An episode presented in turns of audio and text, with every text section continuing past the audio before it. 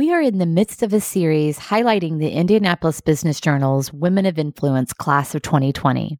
And today's spotlight is on Michelle Janney, Executive Vice President and Chief Operating Officer at Indiana University Health, the state's largest healthcare system. This year, Michelle took on an unexpected but important role incident commander of the COVID 19 emergency response team for IU Health. Dennis Murphy, the CEO of IU Health, says Michelle's influence among patients, team members, and professional colleagues begins with a simple principle everyone wants to be heard, understood, and cared for.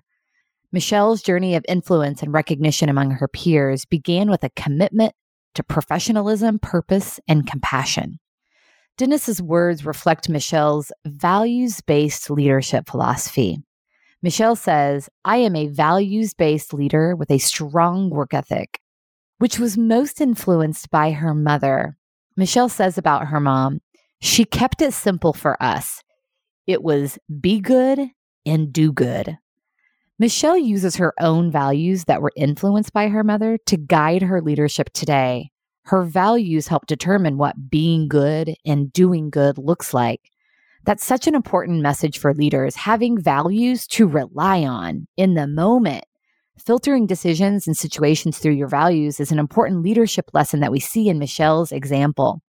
I have my four core values written on a post it note, which I've stuck to my laptop so they are always visible and right there. It's a reminder to me that in any moment I can ask, what would positivity, integrity, service, and connection do right now? By filtering situations and decisions through my values, I honor who I am as a leader and show consistency across situations and interactions with different leaders. So, what are your core values? Do you have them posted somewhere so that they're visible and easily accessible? Do you filter challenging situations through your values?